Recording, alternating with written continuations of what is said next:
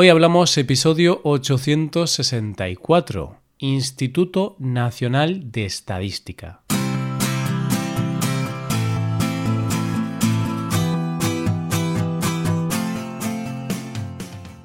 Bienvenido a Hoy Hablamos, el podcast para aprender español cada día.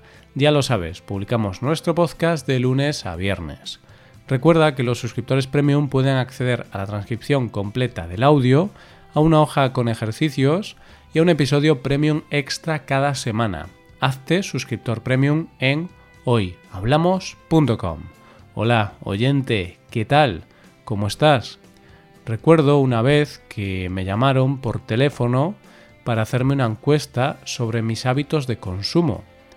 Me dijeron que me habían seleccionado por mi edad y me hicieron una serie de preguntas.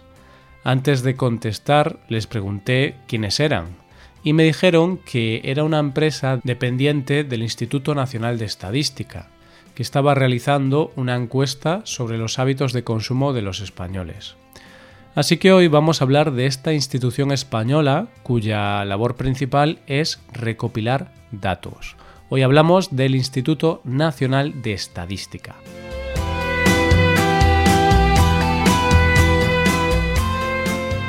Las cosas con más valor van cambiando a lo largo de la historia.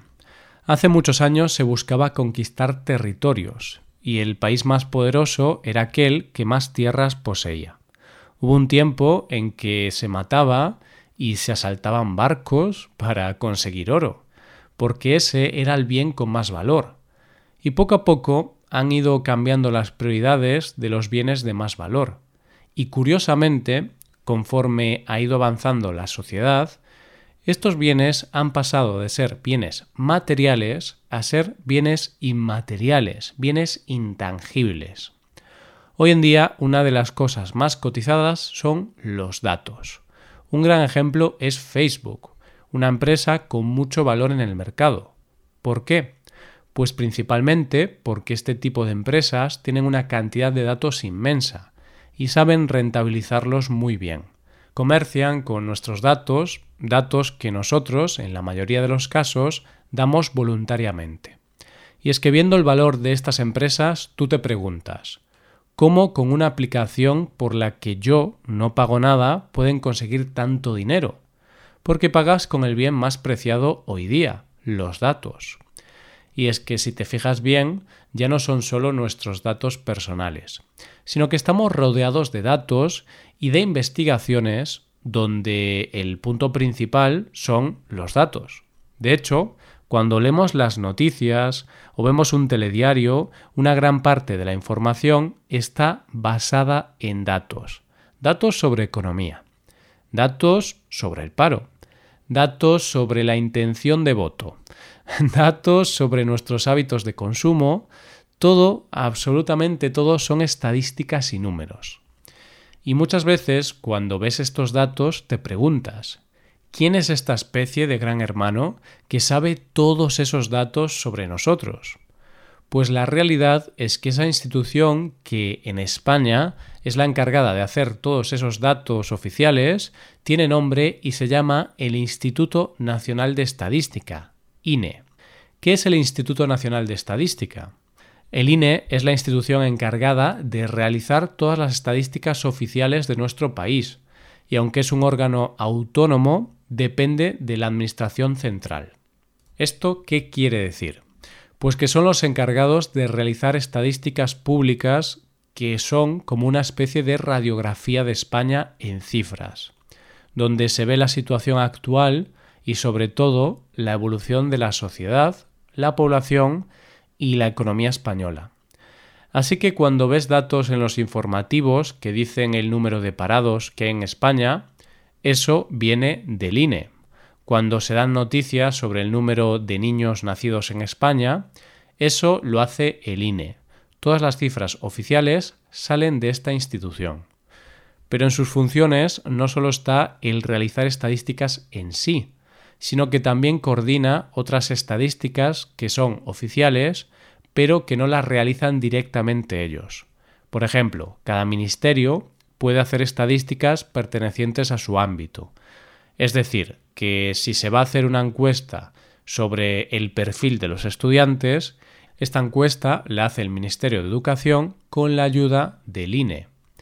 También cada comunidad autónoma o incluso ayuntamientos tienen un departamento de estadística que se encarga de hacer encuestas más concretas de su propia población. Imaginemos que van a hacer una encuesta a nivel nacional sobre población. Pues en este caso, cada comunidad autónoma recoge los datos de su propia población y los hace llegar al INE, que serían los encargados de coordinar y realizar la estadística a nivel nacional. Es decir, cogen los datos que les envía Madrid, Cataluña, Galicia y todas las comunidades y a partir de eso hacen una gran estadística de España.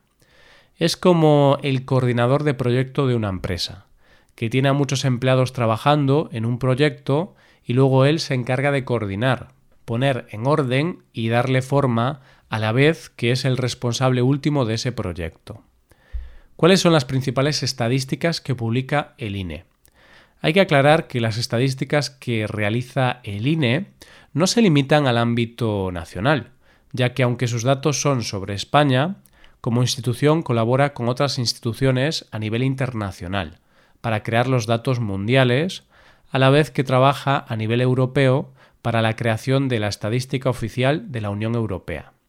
Los datos que aporta el INE son de vital importancia para cualquier sociedad, ya que se encarga de los censos demográficos y económicos, las cuentas nacionales, las estadísticas demográficas y sociales, los indicadores económicos y sociales o la creación del censo electoral.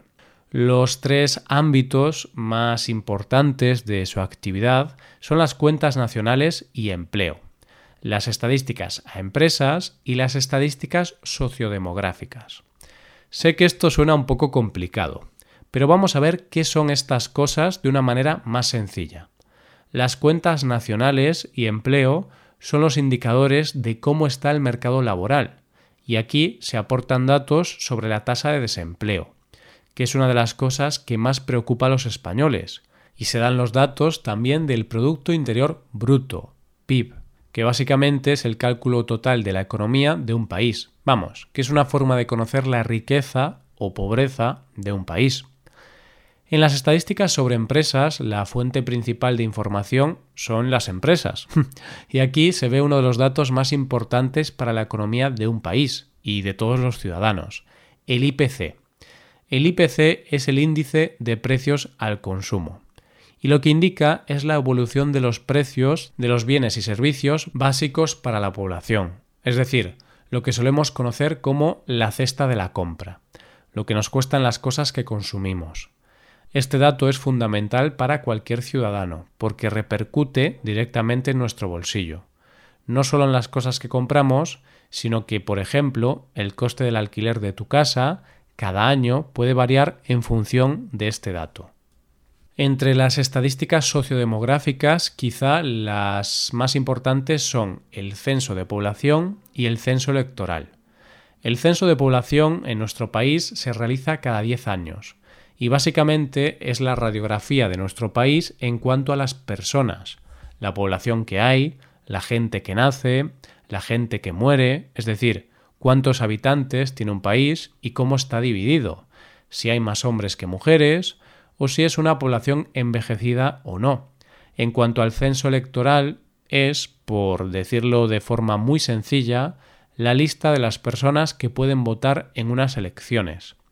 Cuando llegan unas elecciones, a tu casa llega un papel donde vienen todos tus datos y te dice dónde tienes que votar. Eso llega a tu casa porque estás en el censo electoral, cosa que es fundamental para la democracia y para unas elecciones justas, porque si no existiera censo, podríamos votar cada uno las veces que quisiéramos, porque no habría ningún tipo de control. Para poder realizar este inmenso trabajo, el INE cuenta con su sede central que se encuentra en Madrid, pero tiene además repartidas por todo el país 52 delegaciones, con una cantidad inmensa de empleados que van desde técnicos hasta personal de campo, que son los encargados de hacer encuestas a la población para recopilar los datos que luego serán publicados. Cuando realizan encuestas, lo que hacen es hacer estudios en una parte de la población que sirve como muestra, que es como una representación de toda la sociedad a partir de una pequeña parte de la población. Por ejemplo, si quieren ver los hábitos de consumo de la población, no hablan con toda la población, porque sería imposible, sino que hacen encuestas a una parte de la población que incluya todas las variables como edad, sexo y capacidad económica, que servirá para dar una visión general de la sociedad. ¿Por qué son tan importantes estos datos? Son importantes los datos porque en función de cómo esté una sociedad, se tomarán decisiones futuras teniendo en cuenta esos datos. Todas las decisiones económicas y políticas que se toman dependen de estos datos. Es decir, según el IPC, se subirán los precios o no, según la tasa de desempleados, se tomarán medidas para solucionar esos datos. Todo lo que hablan los políticos y todas las decisiones que toman que nos influyen a nosotros, todas dependen de estos datos. Por ejemplo, si según los datos del censo de población sabemos que la población española es una población envejecida, es decir, que tiene muchas personas mayores, Sabemos que el gobierno va a tener que destinar una gran cantidad de dinero a las pensiones de las personas mayores. El dinero de las pensiones sale de las arcas públicas, y si el gobierno que esté en ese momento en el poder no tiene dinero suficiente para hacer frente a estos pagos, lo que hará será subir los impuestos a todos los españoles o reducir otros gastos para poder pagar las futuras pensiones te das cuenta, oyente, de la gran importancia de estos datos. Si hablamos de la historia del INE, es interesante saber que existe desde 1945, aunque es cierto que ya existía desde antes algo parecido, más concretamente desde 1856, cuando se creó la Comisión Estadística del Reino, que básicamente se creó para hacer el primer censo de población. Cuando el INE se creó en 1945, se hizo con la idea de que hiciera una labor de gran envergadura. No solo tenían que revisar todas las estadísticas existentes, sino actualizarlas y crear unas nuevas mediante la coordinación del INE con las diferentes comunidades y municipios. Y la verdad es que pienso en hacer esta labor sin ordenadores y me parece una misión imposible.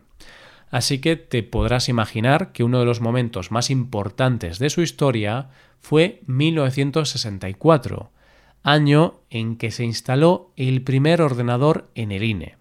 Pero no fue hasta cuatro años más tarde que se consiguió que este ordenador trabajara a pleno rendimiento. Y de ese ordenador han pasado a una web que hoy día, cada mes, recibe 12 millones de accesos, porque algo que no te he dicho es que todos esos datos son públicos y se pueden consultar en su web.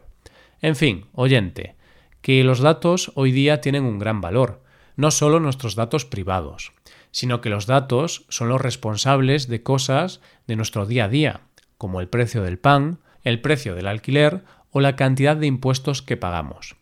Así que la próxima vez que escuchemos a los políticos hablando de datos, vamos a tener que prestar más atención, porque parte de nuestro futuro está encerrado en esas cifras y estadísticas que presenta el INE.